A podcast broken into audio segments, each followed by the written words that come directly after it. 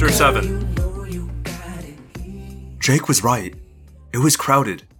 We went from being three birds, each smaller than a chicken, to being three kids. We were jammed together, and it wasn't pretty. Marco's hand and fingers were just emerging from his feathers when his arm bones sprouted and forced the fingers into my eyes. I twisted my head aside as well as I could, but my head was the size of a grapefruit, with my eyes still stuck on the sides and a beak jammed tight into the space between two boxes, so it was hard to move. There was a pain in my back, and I had this jolt of fear.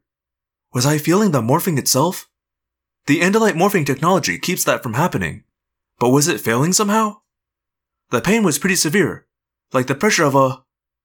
well, of a knee being driven into my back. Jake, do you have your knee in?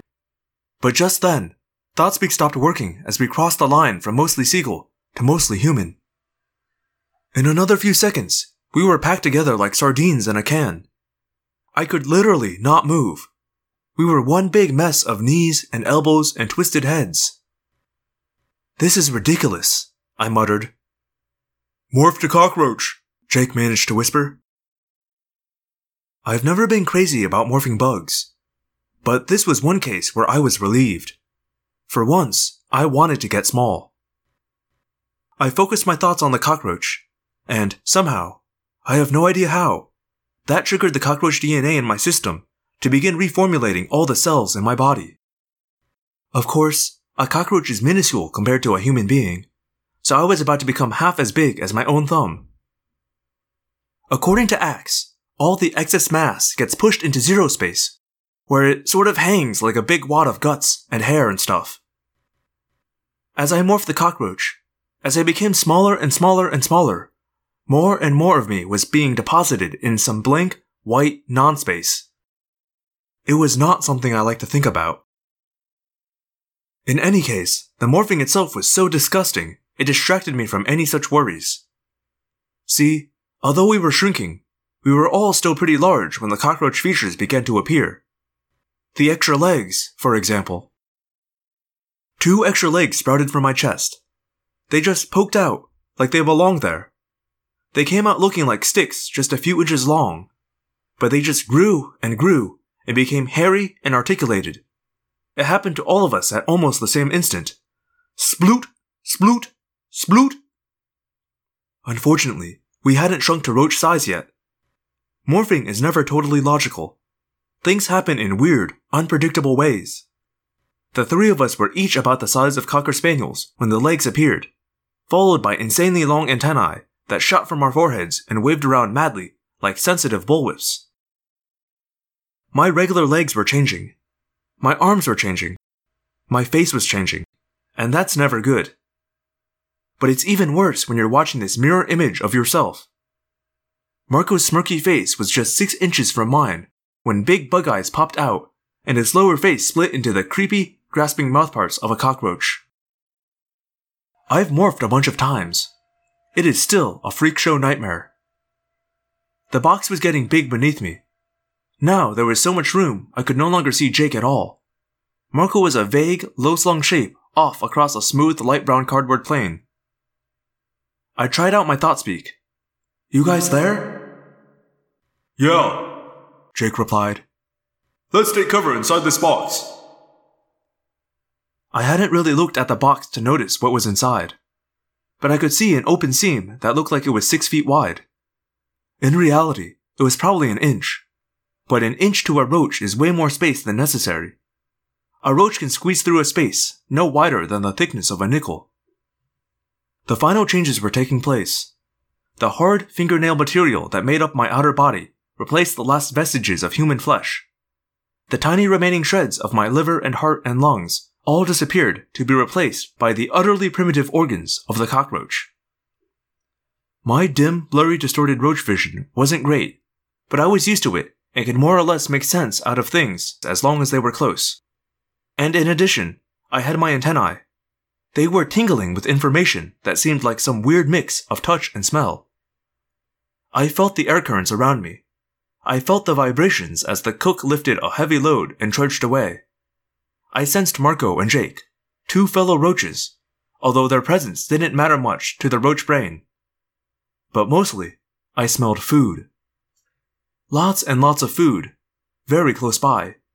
Sweet, an overpowering smell touch, right beneath me. I powered my six legs and went jerking forward. Zoom! It's gross being a roach, but being a running roach is amazing. Your face is a millimeter from the ground, and you feel like you're going 200 miles an hour. It's as if someone strapped rockets on your back and shot you off across the ground, with your nose practically skimming on the dirt. I zoomed over to the big seam in the box. Now I could see Marco and Jake fairly clearly. We were all standing next to the edge. We couldn't see down inside, and it looked like a big rectangular well or something. What do you think is down there? Marco wondered. I don't know, I said. But it's some kind of food. Suddenly, vibrations. The men were coming back, and I felt a massive, jarring thud as they stuck the edge of the dolly beneath our stack of boxes. Let's do it! I yelled. I powered straight out into the darkness and fell through the perfumed air. I hate when she says that. Marco groaned. Anytime Rachel says, let's do it, and that insane, suicidal, rock and roll way of hers, disaster can't be far away. Chapter 8 I fell. Down and down and down. Probably at least three inches. I hit bottom, only bottom wasn't flat. It was curved and pitched. I grabbed with the tiny claws at the ends of my legs, but I slipped further before I could latch on. Jake and Marco dropped not far away. I looked around as well as I could in the gloom. I was standing on something almost cylindrical, except that it was also curved. And pressed right in beside this curved cylinder was another, each maybe ten times my own body length. And wait, others all around. In addition to being cylindrical and curved, now I could see that they tapered down to a blunt tip. Some of these curved things were gathered together at one end like a bunch of. Bananas! Marco said. We're in a crate of bananas. Oh, that must be what we were smelling. The sweet smell. Jake said. Good. This should be easy. They're moving us now. In a few seconds, we'll be inside. Gross. Roaches on bananas. I said, making conversation while we waited. Maybe that's why Cassie always washes her bananas before she peels them. No, Jake said. it's because of pesticides. You know, poisons. Poisons? Marco said nervously. I don't feel sick. At least, I don't think I feel sick. It would just be trace amounts. Jake said. But I suppose they spray poison on the bananas down in wherever. Ecuador or wherever. Ecuador? That just popped into your head? Ecuador? Marco demanded. Besides, Cassie's probably wrong. What's going to eat through banana skin? This skin is like foot thick leather. I think it's for the spiders, I said.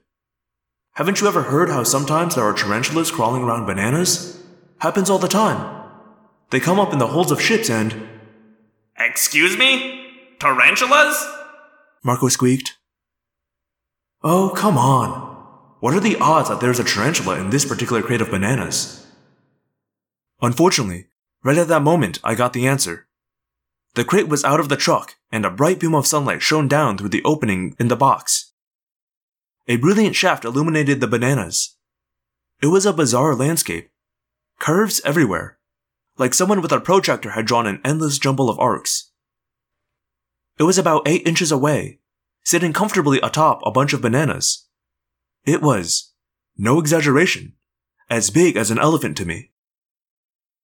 Um, guys? Don't anyone make any sudden movements, okay? Oh, please. Marco said. How lame do you think we are, Rachel? Now you're going to pretend there's a tarantula in here? So I'm supposed to go screaming around like a nitwit while you laugh yourself sick. Marco? Jake? Just look behind you. I guess they looked. Ah! They ran. The spider moved. Roaches are fast. Tarantulas are faster. I would never have believed something that big could move that fast. But I guess it had been a long, hungry boat ride up from Ecuador for the tarantula. Rachel, where are you? Jake yelled. Eight hairy legs were a blur. All I could focus on was a huge, ripping beak like a hawk's, and eight eerie eyes, all in a cluster in that huge, hairy face. It was after me. I motored. I leapt as well as my roach legs could leap. In some tiny corner of my tiny roach brain, I heard the cockroach instinct screaming, Fly! Fly! I fluttered open the hard shell that covered my gossamer roach wings, and I flew. I flew nowhere. Maybe two inches. Roaches can't fly worth a. It was on me! Looming over me. The sunlight streamed down, and then a shadow. Not the shadow of the spider. Something bigger, further away. I was looking up at Nostril. A pair of huge, hairy human nostrils. And beyond them, weirdly bright human eyes. I tried to run, but the spider reared up, flailing its front legs like a frightened horse. It jammed one of those legs down so fast I didn't see it move. A claw grabbed my left middle leg. I fought and twisted, but there was no escape. Huge fangs were descending on me. Then, Ugh! Ugh! A spider! everything went nuts. The bananas were flying. We were falling, me and the tarantula, which still refused to let me go. Monstrous bananas, each as big as a concrete sewer pipe, fell toward us. But the spider and I were falling too. Wham! Bananas all over me. Brilliant sunlight everywhere. In panic, the cook had knocked the pile of bananas off his dolly.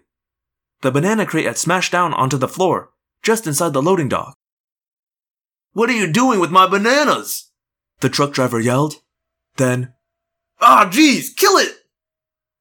I'd been battered and beaten by falling bananas, but that spider still had me. And now, in addition to the sheer screaming panic I felt, the roach brain was adding the terror of sudden, bright light. Run! The roach brain yammered. Run! My brain agreed. Stomp it! Someone yelled in a voice that vibrated down through my body. A huge, slow moving shadow came down and down and down. Squish! A banana exploded under the impact of the giant shoe. It gushed banana goo, sweet and sticky, all over us. And still that tarantula held me. Eight huge expressionless black eyes glared down. The gnashing, hungry beak strained for the chance to rip me open. Is that one of you? Tobias cried from far away.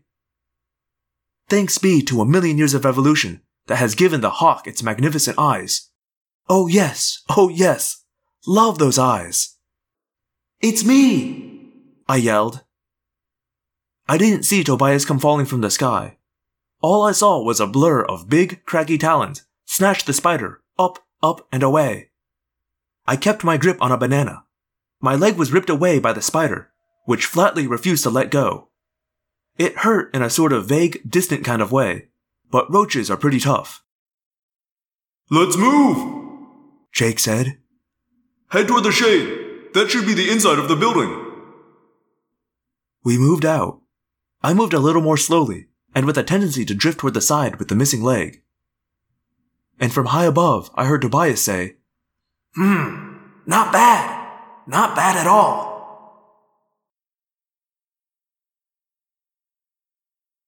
Hello, Phantomorphs, and thank you for listening to another episode of Audiomorphs, the Animorphs Auditory Experience. As always, this is your host, Daniel. Uh, I'd like to apologize for a bit of a shorter episode this week. I've had just a really tough focus week uh, today. My brain just did not want to buckle down and, and do what I wanted it to. But, um, you know, I, I figured get something out rather than nothing out. So here you go. Uh, I got a message today uh, through my website, theapocalypse.com. That's the apocalypse. It's like apocalypse, but with a D in the middle. It's a pun. Uh, but this is from Hell, uh, who uses it, its pronouns. I want to thank you, Daniel, for doing the Audiomorph series. I'm a graveyard senior for a company in Portland, a city you hint at being from too. Your Audiomorphs readings really help me to get through and get entertained when I am trying not to fall asleep, while filing long and difficult reports in the middle of the night. I've been wanting to get into Animorphs for a while because a lot of my friends are into it. It's apparently really popular in the trans community, from what I've heard. I guess we all have reasons to want to morph. So yeah, thanks Daniel. You're the best. Uh, thank you so much, Hell. Uh, I am not in Portland, actually, though you have the right coast. I am on the west coast. Uh, I am in California. Uh, Southern California. Um, stay safe out there. I hear the fires are really bad up near Portland. And also, of course, the protests, um, are up there as well that have been increasingly, uh, kind of ooh. So, uh, I, I hope you're all doing alright, Hal. I've also done graveyard shifts in my life. They are the pits. So I'm glad that I give you something to focus on uh, while you're doing that. And uh, yeah, thank you for writing in. Thank you for appreciating this podcast. You're right. I know a ton of trans people who also love Animorphs. Um, probably has something to do with the morphing thing, right? um, but yeah, thank you so much. I appreciate your support. I don't have really anything else um, to put here, so you know, just your standard stuff. Uh, previously mentioned my website, theapocalypse.com has all my stuff on it, as, as well as a way to reach me. You can also reach me using audiomorphscast.tumblr.com or audiomorphscast at gmail.com. If you use Apple Podcasts, sorry, if you can't tell, my brain has been a mess this week. As I said, I, words are hard. But if you use Apple Podcasts and you'd like to leave me a rating or review, I sure would appreciate it. Alright, I'm gonna stop taking up your time here. I'm gonna stop taking up my time here. Let's all get on and do some other stuff. Um, but I'll see you all next week. My name is Daniel, and I believe one day the Andalites will come. Until then, we fight.